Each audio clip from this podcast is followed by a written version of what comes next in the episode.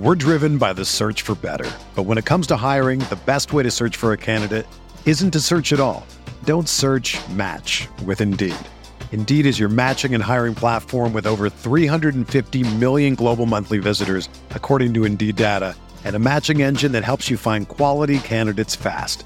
Ditch the busy work. Use Indeed for scheduling, screening, and messaging so you can connect with candidates faster. Leveraging over 140 million qualifications and preferences every day, Indeed's matching engine is constantly learning from your preferences, so the more you use Indeed, the better it gets. Join more than 3.5 million businesses worldwide that use Indeed to hire great talent fast. And listeners of this show will get a $75 sponsored job credit to get your jobs more visibility at Indeed.com slash BlueWire. Just go to Indeed.com slash BlueWire right now and support our show by saying that you heard about Indeed on this podcast. That's Indeed.com slash BlueWire. Terms and conditions apply. Need to hire? You need Indeed. This podcast episode is brought to you by Coors Light. These days, everything is go, go, go. It's nonstop hustle all the time.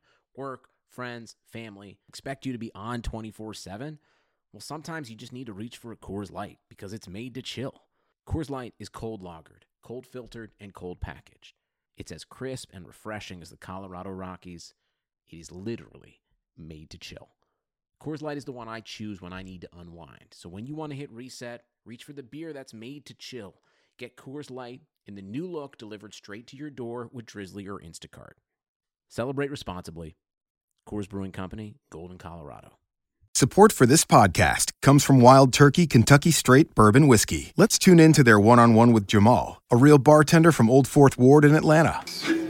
I really get into the backstory of whatever I'm pouring, out of respect. There are literally years of experience behind these bottles. Wild Turkey, same recipe since 1942. If you want a true classic, this is what you want to order. Wild Turkey. Wild Turkey Distilling Company, Lawrenceburg, Kentucky. Copyright 2020, Campari American, New York, New York. Never compromise, drink responsibly. Most Tuesdays are just Tuesdays, except at Buffalo Wild Wings, where Tuesdays are Wing Tuesdays.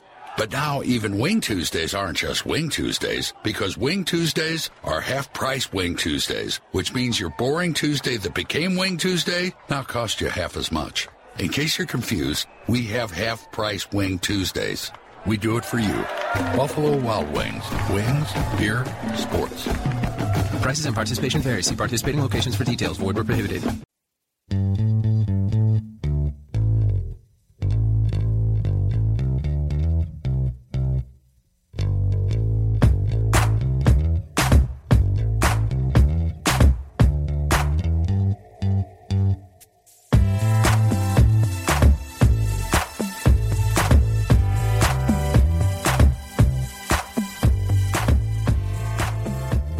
To the RotoWire NBA podcast. It is Wednesday, November 9th. Nick Whalen back with DJ Trainer. Uh, you've been away uh, out east for the weekend. Just got back today, last night.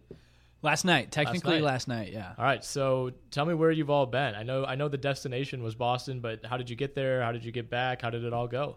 Wow, let's get into it. Yeah, got in the car, drove down to Chicago. Nice cheap flight out of Chicago. Girlfriend bought me uh, a birthday trip to Boston. My favorite thing to do is travel, and Boston's a place I'd been to but hadn't really spent a lot of time there. Um, so birthday trip to Boston. My birthday's tomorrow, but uh, went over the weekend. Had a good time. Did not go to a Celtics games, uh, Celtic game, but in the tr- the the train station down below, and like the subway station, they had like Nike is starting a new branding campaign. Not we're not sponsored by Nike, but I thought the sign was pretty No, cool. yeah, we are. Isaiah Thomas picked last in, in the draft that he went in. Uh, they had a signage of of him like holding his hands up and saying "Pick me last again." I thought that was really really cool, really clever. Okay. Uh, so that was the highlight of the trip, seeing the Yep. Isaiah Thomas subway sign. Uh, I what- couldn't what wait to come do? back on the pod and tell you that. Yeah. Uh, lots of good food. Freedom Trail, Fenway Park tour. Um, Yeah, lots of Fenway good stuff. Park Quin- tour would be very cool. Yeah, Quin- Quincy Markets. Lot, lots of good stuff. I'm a I'm I, I wouldn't say a history buff, but I I love to sniff out the history. You know where I'm going, and obviously Boston is just littered littered with history.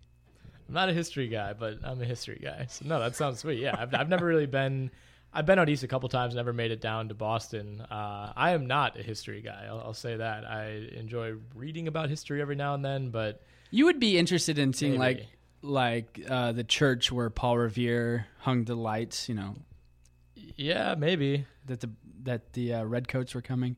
Yeah. So I, I fun- I've, seen some movies, you know, in high school. I think that just, just about covered it. Okay, fair enough. All right, so we have 11 NBA games on the slate tonight. Uh, one of the bigger slates thus far this season, uh, as, as, is typical on Wednesdays. But I mean, the big one that everyone's waiting for: Knicks and the Nets. The Nets are three and four. Uh, we're going to talk about some kind of surprise players in a little bit. Uh, but if there's a team that surprised me in a positive way so far, it's probably the Nets, and that's you know you kind of have to, to take that a little bit lightly considering they're three and four. But I 100% expected this team to be probably 0 and 7, maybe 1 and 6 at this point.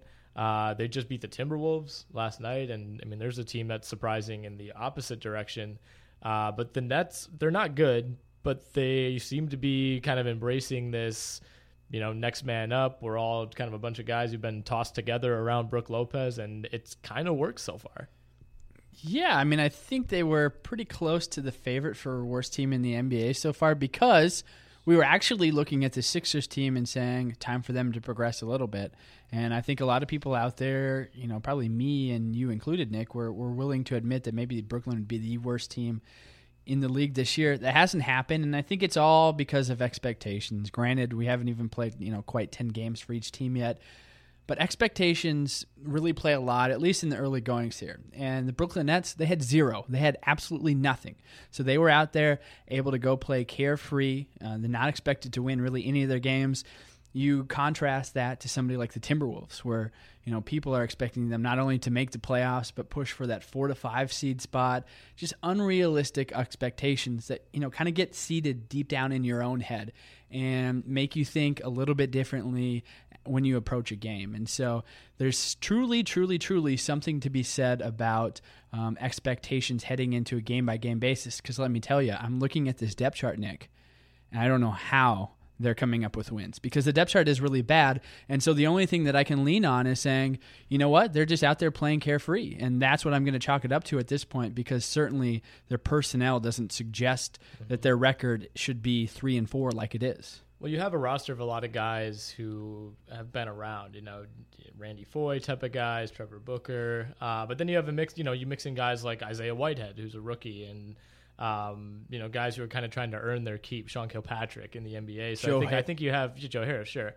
Uh, you know, you have guys who want to prove that they belong in the NBA, and I think that that maybe brings a little bit of extra fire uh, to the situation. But I mean, to be fair, they've they've beaten the Pistons, who have been very up and down. Uh, they've beaten Indiana, who uh, James and I did a pod a couple weeks ago and tried to predict who would call the first players only meeting. Uh, and Indiana, I think, is getting there. They some of the comments that I've been seeing from players after games uh, leads me to believe that all is not great there. Uh, and then they beat the Wolves last night. I mean, this, this, is not a Nets team that should like ever score 119 points, and yet they did it uh, on a Thibs defense. They scored at least 30 points in three of the four quarters. Um, you know, uh, Brook Lopez has been really, really good, and, and they're doing a lot of this. One without Jeremy Lin, who's hurt right now.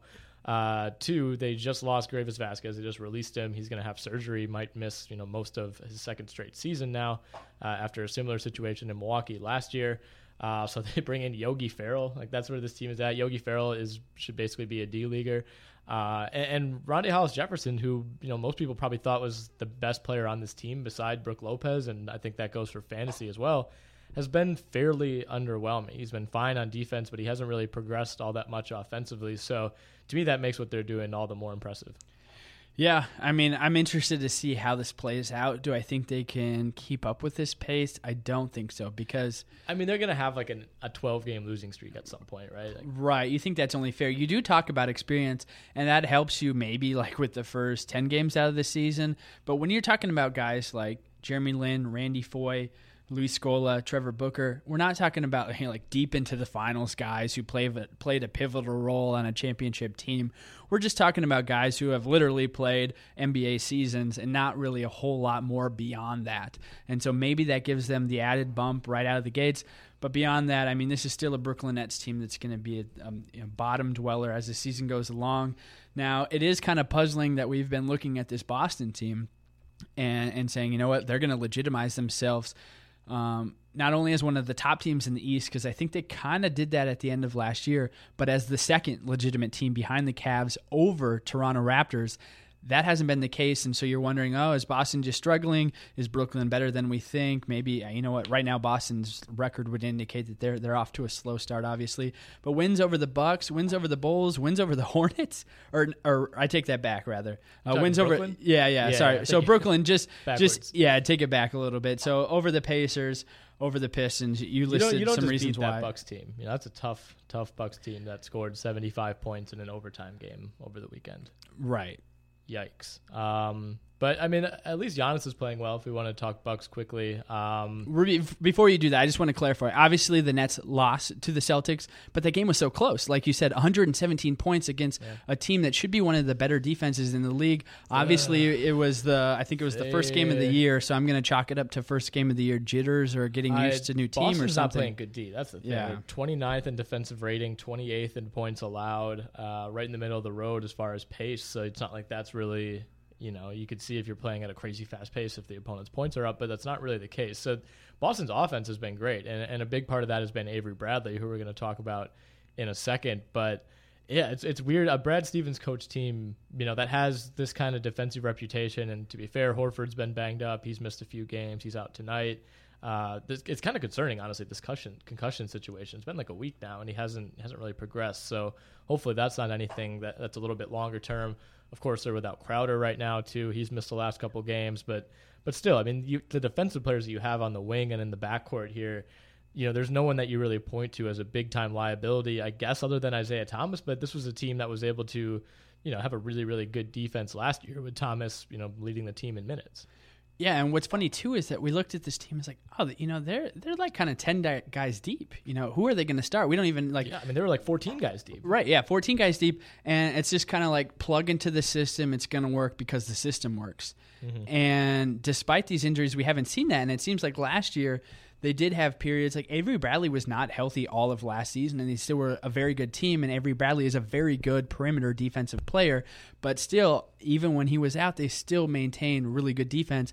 We haven't seen that in the early goings of the season, even though we thought this was one of the deeper teams in the league, and they would certainly hold up on defense if they lost a part here, a part there. I mean, Al Horford wasn't even on this team last year. They basically still have the same team. So what's going wrong? I, I don't know. Uh, It's- defensively is the issue, really, and then you know we it's tough to delve into, I guess, on a podcast. You know, we can we can illustrate with video or whatever, but um, I mean, the offense has been fine. I mean, they're shooting they're shooting like forty nine percent from the field as a team. They're shooting it really well from three, right around thirty eight percent. Bradley's playing the best basketball of his career. Thomas picked up where he left off last year. Amir Johnson's been fine, you know, as the replacement uh, for Horford, but defensively, they're just letting up way too many points. There's no reason that the Celtics team should be allowing 112 points per game. That's absurd. Yeah, I mean it, it's tough. We only have six games to go on, and so I, I, Right. we probably shouldn't spend too much time on it. They do get a win uh, against the Hornets team in, in Charlotte, where this Hornets team is is actually the Only one. loss to ki- the Hornets. Right? Yeah, they only lost of the season. They get a, a like a win over the Bulls, and these teams like the Bulls and like the Hornets are the ones that you really need to go in there and solidify. If you're going to be the second or third best team in the East, you have to take care of business of these middling Eastern Conference teams like the Hornets, like the Bulls, um, teams like that, like the Pacers, Knicks. Yeah, I think you know the Bulls have come back down to earth a little bit, which was expected uh, after. I wouldn't even say it was a hot start. I think it was just like they caught everybody off guard. You know, it's like wow, Dwyane Wade has just been choosing not to shoot threes apparently for the last twelve years. Um, but that, I mean, honestly, that has been uh, huge for them. You know, we kind of, I guess, wrongly assumed. Like, dude, I, I feel like we shouldn't say like, oh, we were wrong. Dwyane Wayne could actually shoot. It was like he fooled everyone into thinking he couldn't shoot. Like, it's not like there, like there was empirical data to go off of that Yes. says he cannot shoot, but apparently he can now. So that's the difference maker for Chicago. But yeah, Boston has already split with Chicago. Uh, they lost. They lost in Cleveland on Thursday, but that was no Horford, no Crowder, uh, and they made that a lot closer than it probably should have been. But still, that's another one where they allowed 128 points in a regulation game when Cleveland kind of took its foot off the gas for a lot of that game.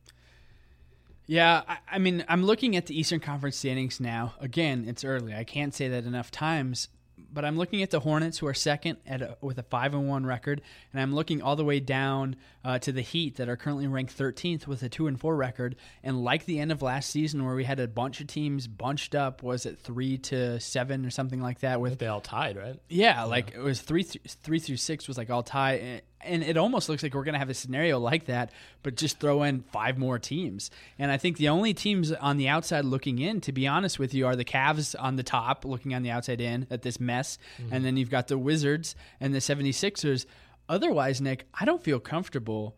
Um, saying that any one of these teams is going to not make the playoffs or will make the playoffs anymore from what I've seen from Boston, even from Toronto. Like Toronto is probably one of the better teams in the East, but because things are so bunched up and because a lot of these rosters kind of are all you, you know there's not a, a major difference maker on them in terms of winning games like you can say somebody like Giannis is you know the most talented guy on the roster but he's not necessarily going to help you win games and help this team rise above so 2 through 13 it's going to be fun. Eastern Conference basketball is going to be pretty interesting because you're going to be having teams that you think are at the top getting beat by teams that are ranked 12 and 13 because they all are pretty evenly matched, it seems.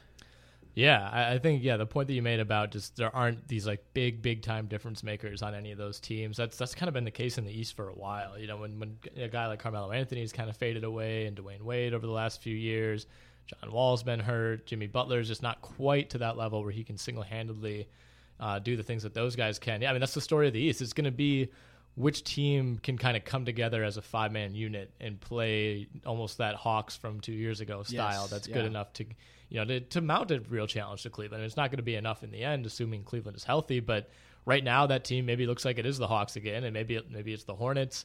Uh, Toronto will be there. You know, maybe the Pistons get it together. Who knows? I, I think I still wouldn't bet against Boston. I wouldn't bet against Toronto just because they've proven over the last two years that they can do it. But I mean, Charlotte, I guess right now looks like the second best team in the East. Uh, although Atlanta looked really good against Cleveland last night in Cleveland, uh, LeBron kind of coasted for it seemed about you know pretty much every every minute except for the last minute of the first half. He, he turned it on a little bit, and Cleveland basically just dug itself too big of a hole to climb out of. But Atlanta's going to be going to be interesting. I mean, having Dwight Howard, uh, and, you know, if, Dwight Howard can recapture ninety percent of what he was, you know, in Houston even three years ago, that's a huge, huge difference maker that I don't think a lot of people are really accounting for. Man, he's been good so He far. has been good. and it shows. And it shows. I mean, he's been validated to a certain point, right, Nick? Where it's not necessarily him, it's not his back issues, it's the type of system that he was being trying Yes. to fit into. And when he's able to run wild, and when the offense kind of works around him and pivots around him, he's going to put up massive numbers like he's been doing. I hope he stays healthy all year so we can Mm-hmm. see some Orlando like numbers because it's fun. It's fun to have a legitimate center in the league. Um, you know, free throws aside, of Mm-hmm. course. Now with Atlanta, I. I'm I'm I'm not ready to say that they're one of the top teams in the East though because they lost to the Wizards, and I just think that that is honestly unacceptable based on what we've seen from the Wizards so far. That's the Wizards' only win, and when we look at a team like Charlotte, who has taken care of business against all these middling teams in the East, like I said, versus a team like Atlanta that you know they'll go out one night and lose to the Wizards, but uh, you know rally and beat the Cavaliers. I think they have some figuring out to do. Where I'm actually feeling safer with Charlotte. At least they know who they are. Are they a sexy team? No, they aren't at all. But at least they're a solid team. Whereas Atlanta is going to fluctuate throughout the year, and I'm willing. I'm less willing to put my you know eggs into their basket to say they could rise up and be the second best team in the East. Where Charlotte could just be a very solid team and actually mimic the Atlanta of a couple years ago more so than this iteration, um, the 2017 version of Atlanta is or can be. They have those type of guys too. Uh, Kemba maybe not quite so much. I think he's probably better than Jeff Teague was, and you know the the point guard position for that Atlanta team wasn't its absolute strength. Although Teague was very good, he was an All Star that year. Um, but you know, you have a guy like Nick Batum, you know, you know, players players up front, you know, Kaminsky, Hawes, who are, you know, can step out and shoot a little bit. They're they're not just a one dimensional type of team. Um, and, I think that makes them really hard to guard. And then, you know, the MKG return is a whole another factor that we really didn't get to see at all last season. So uh, they'll be a fun team to watch. Um, I talked to you about Batum on the low post, right? Did you end up listening to that? I did. Silky Interesting smooth voice. stuff, right? Yeah. Well, that was one thing. Yeah, great voice for Batum. I think he has a future in audiobooks uh, when basketball is over. But one, the the Brandon Roy stuff. Uh, that that was tough to hear. That, Yeah. I, I always forget about Brandon Roy, and that's on me. And then people start talking about him, and it's like, yeah, it's really tough to see. I, I mean, Batum was like very adamant that like this is the best guy I've ever played with. Like it's not even close. And like, I mean, Lowe's like, well, what about Dame and and LMA? So it's like, no, no, and that's no disrespect to those guys, but it was like that's how good Brandon Roy was. Have I told you my Brandon Roy Beverly Hills Mall story? Uh, what you're about to? Let's go. Okay, so I mean, I was like I said, I like to travel. I go on a lot of vacations. Me and a buddy go on one every year. About four or five years ago, we were just hanging out Beverly Hills, going to one of the mall, like an outdoor mall. It's on the, I forget if it's L.A. or Beverly Hills. Anyway, we're walking down, and this family comes and walks by us, and in the center is Brandon Roy, and he's got like maybe his mom, his sisters, and I don't know if he has any kids, but anyways, he was at the center of them, and he had like eight bags, and like none of his family was helping him carry any of the bags. It was Brandon Roy, just a little like a mall rat with like eight bags. And my buddy looks at me. He's like, "I think that's Brandon Roy," and I'm like, "There's no way that's Brandon Roy." And sure enough, we you know we like get just like just like look straight at him, figured it out. Brandon Roy, mall rat, four Did years ago. No, no, we didn't talk to him. I, it actually took us a while to like convince each other that it was him because it's just like when you think of seeing an NBA star, you don't think of him just like being bogged down by like eight mall bags surrounded by his family who's not carrying any mall bags. And mm-hmm. anyways, that's my Brandon Roy story. But yes, he was one of the best players in the league and his knees absolutely failed him. They basically disintegrated. Yeah, not not good. Typically, when parts of your body disintegrate in your twenties. Um, but the other interesting thing from that Batum interview, I thought, was that the Damian Lillard game winner. I want to say that was Game Six or Game Five against Houston a couple years ago. Now, um, I mean, if you're a basketball fan, you know what I'm talking about. I don't think I even need to expand on that. Nope. Was not drawn up for Damian Lillard. It was drawn up to be a lob. You know, it was a side inbounds. Um, it was drawn up to be a lob to the basket for Aldridge that would have. I can't remember if they were down two or down one. I think they were only down one. So either way, that either ties or wins the game, the lob. Uh, and instead, I mean, if you, I, I went went back and rewatched the play after listening, and you know, Lillard comes flying around, clapping his hands. Batum, you know, you can see kind of glances Aldridge's way, and then just flips it to Lillard, and you know what happened. We all know what happens next. But I thought that was interesting, and I, I don't think this was brought up, uh, you know, in this regard. I don't think Batum meant it in this regard, but like it goes back to the you know whose team is this Aldridge or Lillard type of thing. Like Lillard went off script, basically stole a play that was designed for Aldridge so he could get the game winning shot. I don't I don't mean it in a selfish way. It was an open look and he made it, so you can't fault him for it. But you do wonder like am I reading too much into this, you know, to think from Aldridge's perspective that even though your team wins the game and you know I went you can see Aldridge reacts like he just made the shot himself and it was great, but you got to wonder if that, you know, irked him at all. I don't think it did because No? I, I've, I've went back and watched that play as well. Nick, it was game six. Portland was leading 3 2. They were down by two points. So they were going actually for the tie, which is generally what you do when you're at home. You go for the tie. Um, at least that holds true for football. Well, Uh, yeah. anyways, it's safer to go for the tie. So that that play was drawn up. The way that Aldridge reacts, he doesn't care. They won. It's awesome.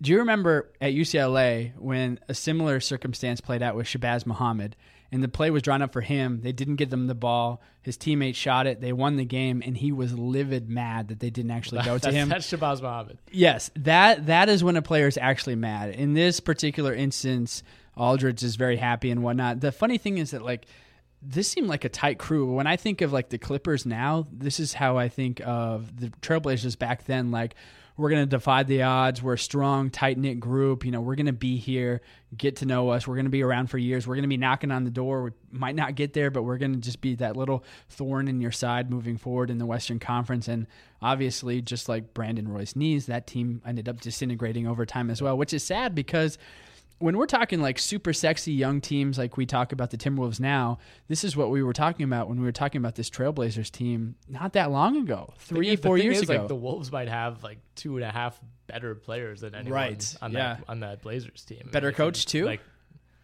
eh, yeah. I mean, I, I guess, yeah. But Stotts is a pretty good coach. Yeah, You know, I mean, no, no knock on him. I guess Thibs has probably a little bit of a better reputation. but back then, I don't know if we were as high on Stotts as we are Mm-hmm. No, on no, Thibs right not. now. Is what I'm yeah, that's what I'm trying to say. Um, no, But, um, but yes, that whole interview was super interesting because we all remembered that that play very Yeah. vividly, and it seems like it's perfectly drawn up for Lillard. Right. I don't think it irked Aldridge whatsoever. I think that that, that team was so tight knit that, Mm-hmm. Uh, and you can see Aldridge's reaction right off the bat that that was a win for that Yeah. that city and that team. Not Yeah, I- not a like, not like a Lillard coming of age over Aldridge. That that's that was one of the rare non you know Wisconsin Badgers, uh, Jacksonville Jaguars. I remember exactly where I was when that happened. Moment, uh, City Bar, of course, in, Yes. in Madison. I remember exactly like where I was standing, what you know, how I reacted. It was that was such a cool shot. Uh, but anyway, let's talk about more uh, individual guys. Avery Bradley, we talked about in reference to the Celtics. Like, how is he doing this? 19 and a half points, almost nine rebounds per game. He's like three games already of double digit rebounds, four and a half assists, almost three three pointers per game. Uh, obviously, those are all career highs for Bradley. I'm not necessarily shocked that he has this in him. I mean, this is a guy who was the number one overall recruit in his high school class, big time athlete. We know what he can do defensively. He's just about to turn 26 in a couple weeks, so he's you know he's right in that time of his career when he can start making these kind of leaps. But there just hasn't really been anything over the last three seasons that would lead you to believe that he has this kind of production jump in him. And, you know, obviously it'll normalize at some point. He's not going to average nine rebounds a game as a shooting guard.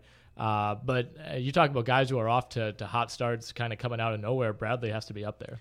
Yeah, I agree. I I, I think um, to say that he's coming out of nowhere is an understatement because when you have this guy, what you expect out of him is a three point threat from beyond the arc, obviously, and then a solid, if not one of the best uh, perimeter defenders you can get. And now he's just playing in all facets. And it's kind of funny, and feel free to shame me after I say this, Nick. But a few years ago, Lance Will do. Stephenson got off to a hot start like this where he was filling up every single Free category. agent Lance Stephenson. Yeah, free agent Lance Stephenson. Thank you very much. Where he was filling up every category, and it's just like, oh my goodness, can a guard keep this up with this many rebounds? And more importantly, like a point guard, uh, like James Harden, who has point guard eligibility, Russell Westbrook, point guard. Those guys are worldly, but somebody who has shooting guard, like who traditionally in the past has been a shooting guard, doing this seems a little bit unprecedented to me. Yes, it's going to come back down to earth, but where's it going to stop? Like, I mean, it's not going to. I mean, he's going to average career highs in assists and rebounds. Um, we're thinking here because this previous high was Uh, for assists was 2.1 last year, and, and in 2012-13, his rebound total previously was 3.8. I mean, mm-hmm. he's at 8.7. If it falls dramatically, it's still going to be a career high. And I don't particularly know why or how this is happening. We talked about how Boston is actually maybe not as good as they were last year. Have you been able to figure out like a correlation between Bradley playing well, but the Celtics not actually performing all that well? I mean, he's been a net negative if you buy into you know box score plus minus. Exactly. Um, Similar to a way Lance Stephenson Right. was I when he broke out a few years ago like Yeah, this. kind of. I mean, this doesn't. This is just literally you know on floor, or on court, you know, plus minus stuff, which is shaky at best this early in the year. Um, a part of it too is he's playing huge minutes. I mean, Yeah. he's played uh, you know at least 38 minutes three times already. That's part of that is with Crowder being out. Um, you know, guys like Terry Rozier who look good in the preseason, probably not not quite being ready.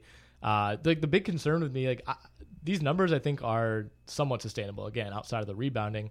Um, but like, I just thought there was going to be too many pieces here for Bradley to one play enough and two, you know, have enough usage when he's on the court to to put up these kind of numbers. Like we, you know, I think people thought Marcus Smart was going to be uh, a bigger player, and to be fair, Smart's third on the team in minutes right now, so he is taking on a larger role. But you know, guys like Jaylen Brown sitting down around 20 minutes, Rozier's under 20 minutes, Gerald Green hasn't been all that big. Like I I think maybe this team isn't quite as you know like stocked with 13 guys who are all gonna you know each play between 17 and 25 minutes as we thought, which I think is probably better for them long term.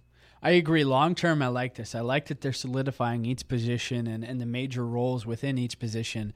However, that's not what they did last year. So at what point do they revert back to what they did last year? Because last year worked out a little better for them. Mm-hmm. And so you're right. When I looked at this depth chart and I was trying to put an emphasis on, you know, who's going to rise above because they're all going to see a similar amount of minutes, that hasn't happened yet. Avery Bradley has not only risen above, but he's been doing it in larger minutes. Obviously, that, that correlates quite a bit.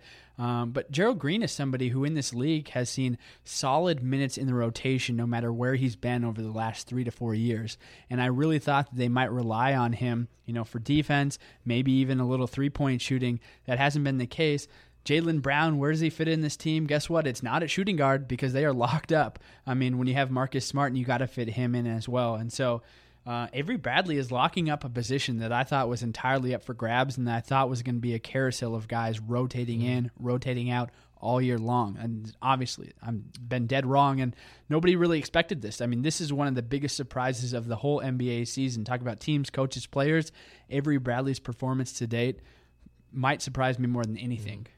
Yeah, it's going to be interesting what he gets, um, and we'll have to see how the season plays out. But like next summer, he can start talking extension. Um, you know, he signed four for thirty-two a few years back, which seemed like a bad investment on the Celtics part at the time. But now, like, I mean, come on, that's one of the better deals probably in the entire league.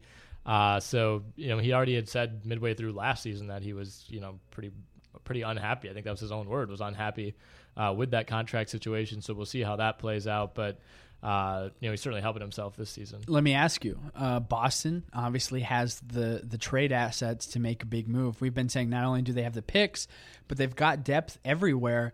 Is he playing himself into being traded or into being kept? Because he was definitely being mentioned. Now I'm wondering what Boston is thinking and Danny Ainge is thinking I mean, did he play himself into a long term role in Boston, or did he just make you know Ainge like have even more assets to play around with come this deadline?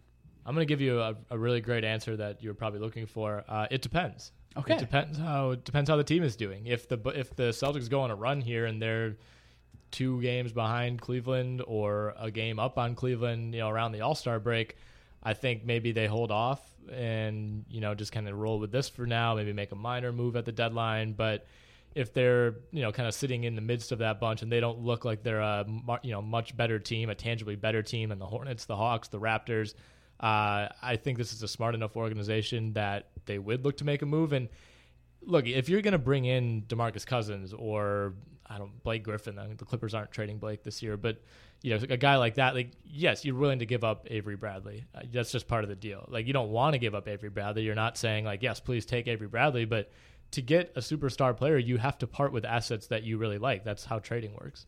Yeah, no, that's fair. I think I think Boston was um, they were a little more not eager but willing to part with Bradley if it meant but now I, am wondering if he's again, like I said, playing himself into a role where it does not make sense to get rid of him because of that contract. It, it's kind of friendly over the next mm-hmm. couple years. Do they have a chance to topple the? I mean, maybe next year they get rid of him when you know they're on right. the verge of having to actually you know do something with that contract. I like I like talking about contracts. So let's talk about Rudy Gay, somebody who has impressed so far this year as well.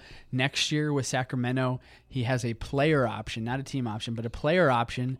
Um, so it seems as though, at least coming into this season during the offseason, he was not happy. I mean, I think he made that very apparent. But he's playing like he's on a contract, and essentially he could be, if he denies it, he can become a free agent and enter this booming market, which I'm assuming is going to happen, right, Nick? And um, but what that means is does Sacramento look to deal him and package him into a deal with Cousins and really get you know a treasure chest of returns? What does Rudy Gay essentially so. playing so well mean for Sacramento's decision on the trade market? I don't think they can package those guys. One for money reasons. Two, I just don't think teams want Rudy Gay all that much. I mean, he is playing well. That that's to be sure, but I think I mean he's like kind of sullied his reputation by this point, right? You know, like if you're GMs have seen enough of Rudy Gay to like he's kind of in like Jeff Green territory, you know, where no, he's yeah, not quite yes, there. Yes, people. I mean, he's better than Jeff Green, but he's in that same conversation. I think in, okay. in terms different of how, ends of the spectrum within that same conversation. I'll give you that. Yeah, well, I mean, like, yeah, I mean, Jeff Green signed. People will always take Jeff Green. Like the Magic, we're happy to have Jeff Green, but like he's like Rudy Gay is what Jeff Green was a couple years ago when it like who brought him in? Was it, the, was it I don't know Boston? I think brought him in at one point. Uh, you know. Basically, he was supposed to be like the final piece, you know, for some teams. Like, man, if we just had Jeff Green, the Clippers had him. You know, I was like, this is a the spacer we need. We'll be the team that finally figures him out. Like Rudy Gay is 30 years old. He's not getting any better. He's a good player now, but like he's just he's just always been on bad teams. Always like those Memphis teams, you know, in the the late you know 2000. I don't even is it the late 2000s? I guess does that make sense? Uh, Yes, that's when it was. yeah, yeah. I mean, I feel like that just in, Oh. the whole decade. But Yeah. anyway, you know what I mean. He has not played for 100. Nobody years. knows how to say that. You're Yeah. not alone. We don't Yeah. know yet. I, I almost said something that would have made no sense at all. But um, yeah, I mean, like back then those teams were okay, but it was kind of in spite of Rudy Gay. You know, they're finding ways to win. Um, so no, I don't think they package him together, but he's playing well enough that like his value's up, right? His value's way Oh, up yes. from where it was three weeks ago. Um, I I do wonder though, like he like you said, he has the player option. Like he's not in Greg Monroe territory because the NBA is moving away from Greg Monroe's type of player, and there you know there'll always be room for big athletic wings like Gay.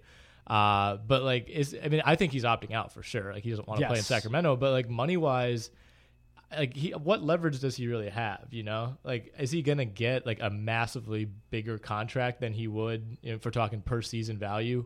You know, over opting in next year. Like obviously he'll opt out because he wants a long term deal. But like per year, money wise, I don't know that he's gonna be able to you know, double his salary or triple it like we saw with a lot of guys this summer. That's a valid point. I'm I'm trying to pull up right now how much he is making. I think he's Well, I mean, is he in the 22 range? I think I think his player option next year is my complete computer slows down is 22 next year. But I think he does add a lot of value, Nick, because when you're close to winning a championship, you tend to overvalue uh, certain assets. Like if you feel like you're just a Rudy Gay away from knocking on the door of a championship, then you might go for it. A team that has kicked the tires on Rudy Gay is is Oklahoma City. And this Oklahoma City team has already exceeded my expectations, I think everybody else's. If you switch out Rudy Gay with Andre Roberson, I mean, that's a, a markedly better team right off the bat to the point where somebody might, you know, somebody in the organization for the Thunder might say, this is worth it. You know, like we're really, really going to improve in this one position. Not saying anything about Rudy Gay's abilities or what he's done in the past, but if you look at the Thunder, like Roberson has really done nothing for them on offense. And on defense, he's been solid, probably a plus on defense, but has he really been a shutdown defender? No, he hasn't. And so adding Rudy Gay to that particular team gives that team way more value um, than you can't just quite look at Rudy Gay himself. You got to look at where he would fit in, and I think he would really put that team over the edge. Obviously, we're we're talking about you know we're always talking about the Warriors, but if you add a Rudy Gay to the Thunder, I think you've got a very enticing team. Uh, I think it's just Jeff Green syndrome again, you know, where it's like on paper, yeah, it looks fine, but like it's Rudy Gay, man. Like no way, they're not a Rudy Gay away from from contending, but that is their area of need. I mean, if you're looking at trade partners, the Thunder are probably up there. I don't really know what they would give up. Um, 14 million, 14.2 is what he would make next year if he opted in. So he is definitely opting out. He's definitely opting out. Yeah, I mean, the reason I brought up Monroe is like Monroe has a uh, about just about 18 million player option for next year, and like when he first signed that, it was you know, oh man, he's going to opt out after two years, you know, after surprising everyone by signing with the Bucks. And then midway through last year, it's oh wow, great, he's going to opt out after next year. We can get out of this. And now it's back to Bucks are preparing for Greg Monroe, you know, to opt in because he knows he's not going to find better money next summer, and he'll end up being this year's version of like a Roy Hibbert or a Al Jefferson, where it's like you forget that they didn't even sign, and all of a sudden, like you know, three days after free agency's over, it's like oh, oh, Roy Hibbert signed with signed with Charlotte. I, I just assumed someone grabbed him. So that's, I mean, I don't think Gay is going to be in that territory, but it, I don't think he's super far off. You know, like nobody's going to be running out to shove, you know, four years and a hundred million dollars at Rudy Gay, are they? I think so. Who? Anybody. Teams are getting too smart for that. I'm worried. Like, there's only like three teams that still that still operate like that, and he plays for one of them. Yeah, Sacramento, Yeah. the Knicks. The Knicks, right? The, the Knicks are the way you should start looking. Like maybe he start, you know, starts looking at apartments in Brooklyn or, or Manhattan. yeah, Magic seem to be compiling front court options Yeah. for no Ru- reason. Now that's what that's what the Magic need Yeah. is Rudy Gay. Like there's a, there's a team that's probably thinking right now, like if we could just get our hands on Rudy Gay. Um, yeah, exactly. what So, about Portland? I mean, Maurice. Portland's interesting? Do you like Maurice Harkless, Evan Turner, Allen Crabbe playing small forward? I don't know. I think for this particular team, if you add Rudy Gay, you might actually be looking I as a, as an improvement overall. I think you lose too much flexibility on D. That's what's so like Crabbe's such a good shooter and a good defender. Like Harkless, like Gay's a better player than all those guys, but I think what makes like Aminu and Harkless so good is they can they can guard like three and a half positions, and like Rudy Gay can kind of guard one and a half positions. I don't know. I, I think he fits right in there with that rotation, at least of a small forward, a power forward, where you, you could play them either or. And I think in a you know against a lot of opposing teams, Rudy Gay is going to be a much better matchup for you on the court if you're the Blazers than somebody like Harkless or Turner or Aminu are. And mm-hmm. I and I don't think that's too bold. I think that you might even be able to see the majority. You might might even be able to say that the majority of teams you'd be facing, you'd be better off with Gay. We're just only talking about you know two or three teams maybe where they'd be solid more solid defensively where they'd need it mm-hmm. in that small forward, power forward range. But if you're talking about just getting wins and accruing wins over the course of the season, I think you know we're looking at another team that would pay four years, hundred million dollars for Rudy mm-hmm. Gay services. Um, a couple of Pacers, Miles Turner, who we've talked about at length after his fast start, uh, over two and a half blocks per game.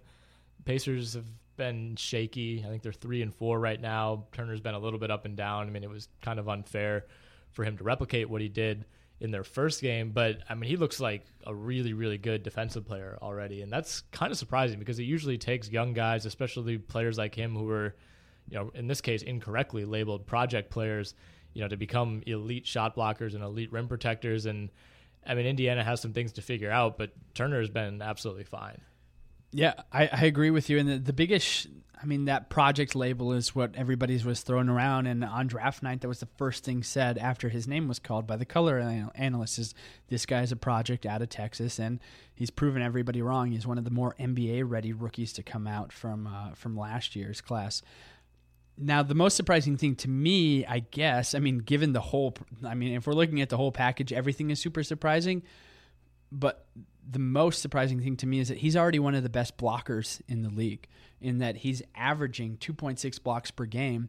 I mean, that's up there with Ibaka, that's up there with Whiteside, DeAndre Jordan. I mean, we're putting him in that category. Of course, if you want to talk about fantasy, we've been overdrafting Ibaka for four or five years now because he's so elite in the block category. And we talk about somebody with, you know, upside when it comes to points with Turner over the next few years.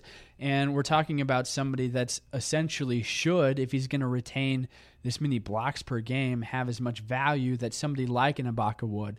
And, you know, if you want to search that out beyond fantasy, just as a rim protector on the whole for the Pacers moving forward, is that this guy is not a project. He's already bona fide defense in, her, in terms of helping out around the rim, and the other assets of his game are, are sure to follow. It sure, certainly seems that way. Yeah, I think yeah, we're probably still a couple years away from him, you know, reaching what we can kind of see as like his real peak. Um, but yeah, I mean, he looks he's far and away ahead of where he was where he was projected to be at this point.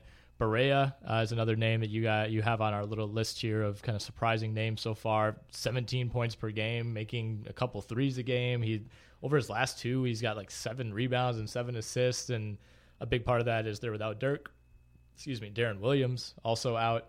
Uh, so I mean, Barea's seeing a ton of minutes. I feel like we see this from him every year. He yes. has a stretch where I think he won a Player of the Week towards the end of the season he last did. year. Like he did. He always like whenever whoever the Mavericks point guards are, inevitably go down for like a two week span. Like Barea is just always ready to step in and just be awesome for that stretch. Yeah, no, I that's exactly what's happening. Devin Harris is also out, and so mm-hmm. you know you've got that four headed monster, but that four headed monster, in, including Curry in this in this year's iteration of that four headed monster. Um, there, one or two of them are often hurt, and so these guys essentially rotate the year having a lot of usage and a lot of play. And it just so happens that Barea is having that little spurt right at the beginning of the season. If you look at his minutes per game, he's averaging 33.9, and in the last two games, he had 34 and 46 in that in that game against Milwaukee.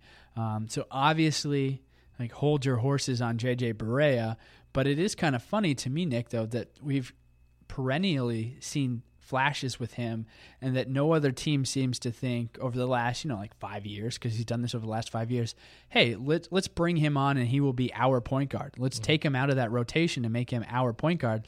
It seems like we see flashes of that with other players and and people overpay and say he's going to be our power forward or all our small forward. With JJ Barea, is it a size thing? Yes, is it an absolutely. age thing? I mean, what is it? I because it's a little it, of both. Okay. Um, I mean, he's 32 So I mean, to be fair, like you said, he has been doing this for a while. I, guess, I mean, Minnesota kind of did that, right? Like Barea had played well for a few years in a bench role. I mean, he he basically started like a fifth of his games from like 06 through 2011, basically because of what you said, you know, Well, injury fill-ins. Ricky Rubio was probably Right. the death of JJ Barea. Yeah. Even though Barea was playing very solidly, He 11, good, yeah. 11, min- 11 points, almost six rebounds during that during that peak in Minnesota. Mm-hmm.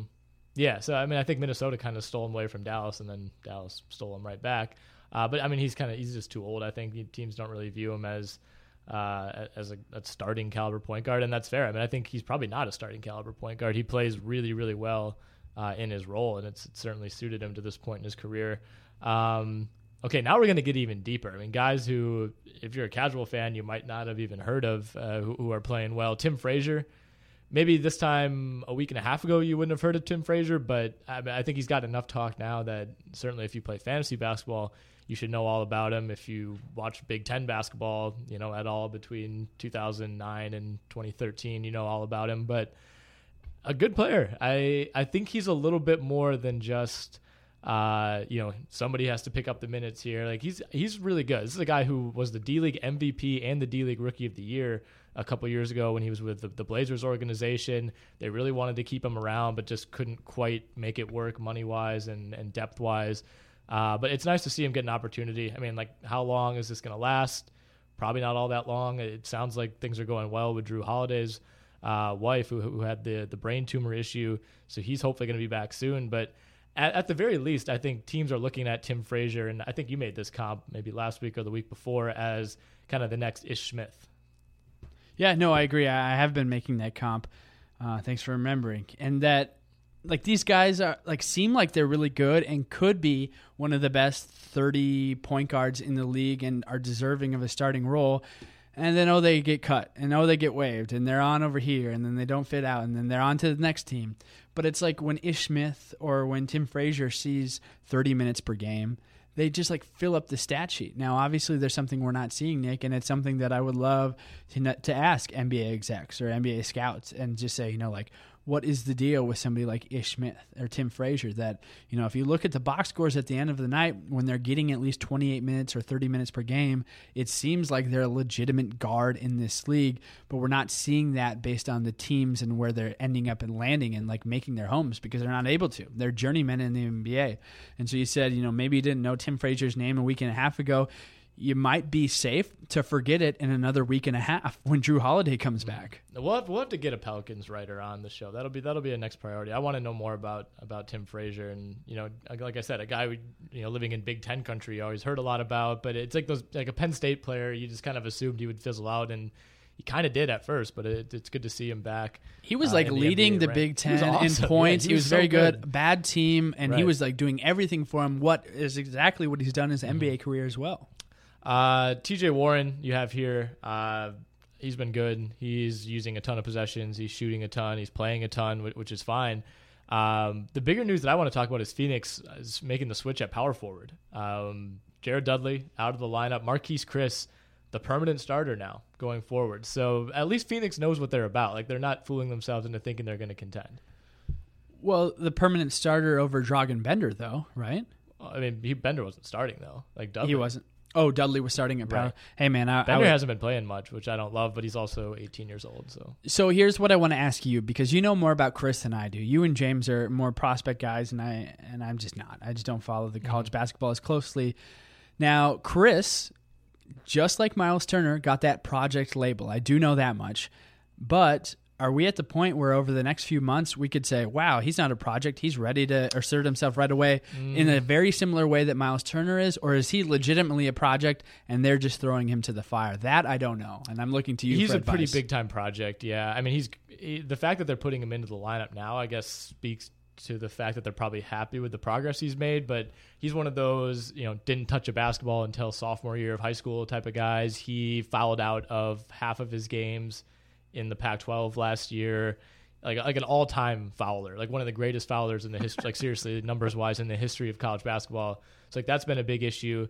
I, I don't know. I, I saw some Suns guys on, on Twitter who I follow who weren't you know thrilled about it. Um, but at the same time, it's like I said, I kind of applaud the Suns for just throwing him out there. Like I'm I'm a fan of that method rather than you know, the the Aaron Rodgers sit him for a few years method. Like just throw him into the fire. Like Chriss is an insane athlete. Like Suns players were comping him to Gerald Green, uh, obviously someone that they had played with uh, early in the season. And he's not any he's not the same type of player. Like he's a power forward and Gerald Green is not. But we're talking like that type of athlete, like big big time leaper. Um, but at the same time, like he's he's not going to be a positive NBA player probably for another two, maybe three years. Okay. That's really interesting. Yeah. Gerald Green is one of the unspoken best athletes in the NBA, which says a lot because the NBA is often. LaVine's the best now, right? Quick sidebar, like best athlete, just pure athlete in the NBA. Yeah. I, I think I'll. And by I, I feel like athlete tends to just mean leaper, and, And like LaVine's the best leaper. He might. I bet he doesn't have the highest vertical if you measured, but like he looks the most athletic. I think Russell Westbrook would have something to say about most athletic. He's more power though, you know. Like Westbrook can't do any of the dunks that LaVine did at the dunk contest, but he can throw Dude, down a windmill know. with more power than LaVine, if that matters. Yeah, know? it's athleticism is hard. I I'm willing to say LaVine, like Gerald Green, like Green five held or that six title years for a while, ago. but he was always like in and out of the league. It's like you never really knew if he qualified. uh, ever since he threw down the that windmill alley oop in, in New Jersey, like that was it. That's what sealed it for me pretty much forever with Gerald Green. Uh, Tyler Johnson playing well across the board, uh, shooting over fifty percent from the field, uh, you know ninety plus percent from the line. Um, I mean, this Heat team has been surprising. They they looked really good the first couple of games. Have kind of regressed to where we expected a little bit uh, since then, but they, they're kind of a light version of the Celtics in some ways, where you have this you know scrappy coach in Erik Spoelstra who just gets everything out of these guys, and a lot of you know just a hodgepodge of perimeter Josh Richardsons and Goran Dragic is, and I don't know if that's a plural of Dragic is uh, Tyler Johnson, you know Dion Waiters, like these guys are all like they they're all kind of like at similar points in their careers in some ways. I guess with the exception of Dragic, who's you know he's a former third team All NBA guy, where like Johnson and Richardson are just like such a fun pair to, to throw together. And you know once they get Richardson back up to full speed, uh, you know after the knee injury, I think that's going to be a big boost for them because they need the depth. Here's the interesting thing to me as Tyler Johnson could potentially be the ball handler for this team moving forward. Um, shot selection, obviously, he's done pretty well. Like you said, he's shooting almost 52% from the field. But turnovers, Nick. In each game he's played, he's committed exactly one turnover. As somebody who's handling the ball and playing at least 30 minutes per game, you have to love that a whole lot from a young guard um, that you know, based on contract wise, could be the guard of your future. As it seems like, you know, Miami doesn't necessarily want to hitch their wagon to the the Dragic's like of no the world. One, no one is safe on this Miami roster. Though, That's right? fair. Yeah. No, I I, I completely agree with you.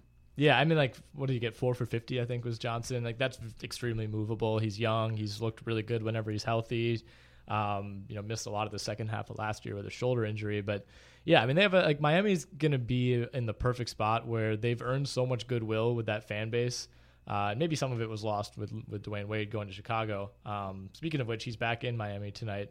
Um, but I, I think that they're going to be in the perfect spot where they're not going to totally bottom out and it's like embarrassing. And they have some a nice mix of like legitimately good players like Whiteside and Dragic, and then these like young guys who are on good deals. So you can kind of say like we're going to be just bad enough that we're going to get another really good asset. We haven't even talked about Justice Winslow, um, and I, I just think they're in a good spot. They're a smart organization.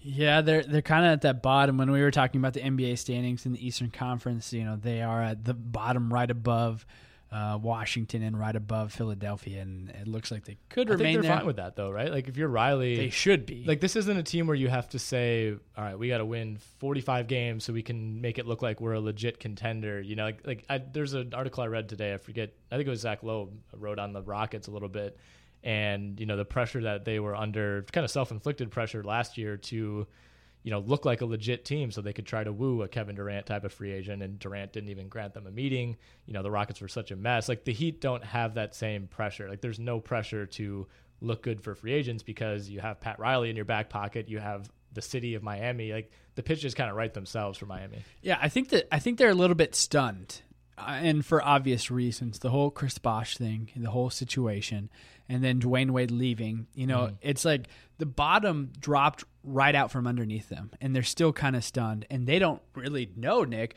should we be all right with losing? Should we try to add an asset and fight mm-hmm. for, you know, a latter half position or playoff position spot? I think they're honestly just trying to collect themselves. And hopefully, um, by the trade deadline, they'll realize the direction they want to head.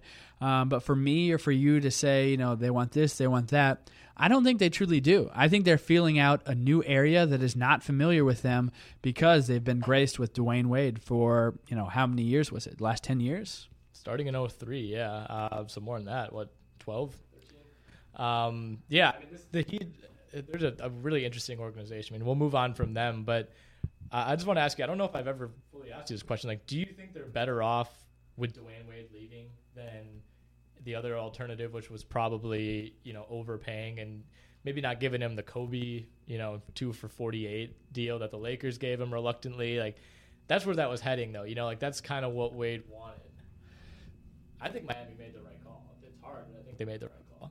It's tough because if Wade was on this team, they would have found a way to be one of the second, third, or fourth best teams in the East. And Ben had a shot. Like here's the ceiling here is to be in the Eastern Conference Finals and get rolled over by Cleveland. Like that's what they had a shot to know, do. Though. It's like, like there's no Bosh. Like if Bosh comes back, then maybe. Uh, Wade is good, man. I mean, I I, I think they, I mean, they would be a lot better than now, right? Like they would be a solid playoff team with Wade on the team over the next even three years. However, if we're looking like, are they going to be a lot better in four years?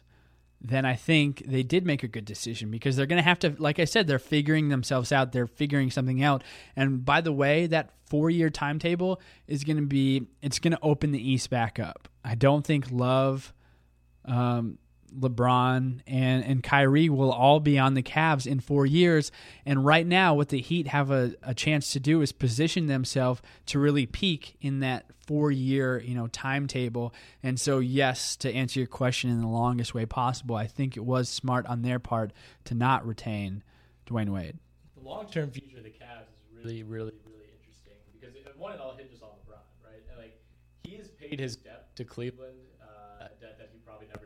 Like he's good. Like he can do whatever now. It's like Miami when he left. It's like yeah, he fans were upset, but did you see anybody complaining? Like they knew that they're like, all right, well, hey, we got we got two titles. Like this was awesome. Like he, he doesn't really owe us anything. Like like yeah, people in Cleveland would be upset if he left, but they he delivered in like the coolest possible way. You know, like coming back from three one, like you couldn't write it any better. And Cleveland got what it wanted. I, I think the pressure for LeBron to play out the rest of his career isn't really there, and I don't think he he views this like a business.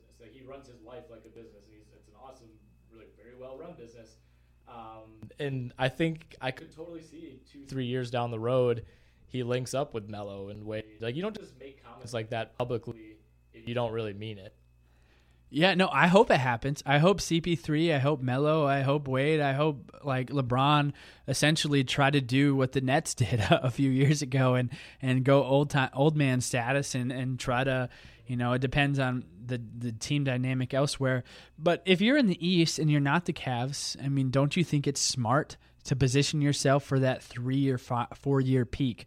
And so, if you are the Heat, you should be content with being a bottom dweller over the next year or two and then you know working off Winslow, working off Whiteside, working off Tyler Johnson, Josh Richardson, those guys, and really trying to peak in three to four years. And I'm looking at some of these other teams, and I don't know if they're taking the steps to do that, like the Chicago Bulls, who now have Dwyane Wade. It's like, you know what? Maybe you just take a couple deep breaths for a year or two, position yourself to really peak in four, three, four, or five years, and you're going to be better off in the next 10 years on the whole. If you, uh, you know, if you value next year as much as you value year nine, then I think you're going to be better off by taking a breath for the next couple years. And I'm speaking to all teams in the East and really peaking down the road when LeBron James isn't as much of a factor as he is going to be for the next two or three years. Yeah, I mean, with the way that the Heat have run this organization, which really hasn't been around all that long, um, like I'm just fully expecting them to land like a great prospect who's immediately a superstar, like they did with Dwyane Wade in 03, the last time they really bottomed out, kind of the end of the Alonzo Mourning era in Miami um, and the way that Miami's such a unique organization because they can land Dennis Smith or Markelle Fultz or whoever it is, and you know they can they can just kind of build around him with stars as they grow. Like Dwyane Wade, you know they knew what they had in 03. he won a title what two years later 06 you know that they bring in Shaq to pair with this like Dwyane Wade wasn't at his peak in 06 but they they knew he was going to be good enough at that point to be you know the 1A to Shaq so like you know say they land a big time prospect this year you know they're probably average for another 2 years but Miami's Miami and you can bring in you can pitch, hey, look at this young guy we have. Hey, Justice Winslow is, you know, 25 now and he's really good as a third option. Like they have a nice little foundation of maybe not big time pieces right now, but like guys like Winslow, uh, you know, even Whiteside to an extent, whose deal is going to look, I think, better and better as we go forward. And then, you know, Richardson and, and Johnson, who we keep touching on, like guys like that are who you can fill out a, a deep championship roster with three, four years down the road. The big elephant in the room, and why I say four years is when they need to peak, is because – We've talked about this, Nick. We don't need to get into it again. Chris Bosh is on salary for at least $23 million for each of the next three years. And in that third year, 2018, 2019, it's just a hair under $27 million. Well, he, I mean, that, I don't, some, there would be some solution there, right? Like, I don't think, like, he's not just going to be on the books. Well, here, I mean, if the Heat release him or whatever, and then he goes to a new team and plays at least is it ten or fifteen games, then that money is on the books for the next three years. Just boom, that's it. I think they still are just hoping he retires or he goes somewhere else and that money transfers, you know. Or he refuses to do that and then the money's still on the books. And so either That's the big cloud hanging over. Right. And so why not just position yourself for 2019, 2020 anyways because Bosh will be off the books. I just to me that's too long to wait. I think on paper that makes sense. You know, you you really can't pin your you can't do too much. I guess when you have this twenty million dollar cloud over your franchise, but I like tell that to Pat Riley. Like just just sit tight, old old Pat. We're gonna we're gonna wait three more years, and then you can start wheeling and dealing. Like they'll find a way. It's Pat Riley. Like if anybody's gonna find a way around it, it's him. Well, and that's what I'm saying is this franchise is kind of stunned. They don't know what to do, and you know if they did, they were graced by somebody like a Dwyane Wade that could take them over the next 12 years. That'd be awesome. But if it doesn't happen, they don't know. You know they've never been in this position before for all the reasons you just said, Nick. So I don't know. They, have got a lot of uh, self discovering to do before the trade deadline. Mm-hmm. All right. Any anything else you want to hit on? Any players? Any teams? Any games from tonight before we wrap this up? Like I said, I was away in Boston. I was did not check my phone too much, so I had to just cram in the box scores really quick. Who is Dorian Finney Smith? Who is Dorian Finney Smith? He played at Florida. He used to play at Virginia Tech. He's a big time, just like a big time athlete. I w- will say I was shocked that he was playing like huge minutes for the Mavs in that game. I watched that game against Milwaukee on Sunday. Like he was basically playing all the fourth quarter into overtime. Like he's kind of like a kind of like a poor man's MKG is one way I would sum it up. Like the jumper's not as ugly, but that type of guy, that type of frame, like at the combine, he he was like top of the list in a couple categories, like physical testing categories. Like, he's just like a freak, freak athlete uh, who's kind of always gotten by on that, I think. And like, I think he, I want to say he was a five star recruit, you know, coming in, into college, or at least a four star, and he always underwhelmed a little bit based on that. But I mean, he's he's a, a big time wing player. All right. You, I mean, you, you, stop looking at box scores for three days. You come back and there's new yeah. names, new names to, to learn. And so I was a little taken aback. Right. I thought for sure Finney Smith would be a D League guy this year. You know, a couple ten days here and there or something. But yeah, impressive that he's already been able to break into that Dallas front court.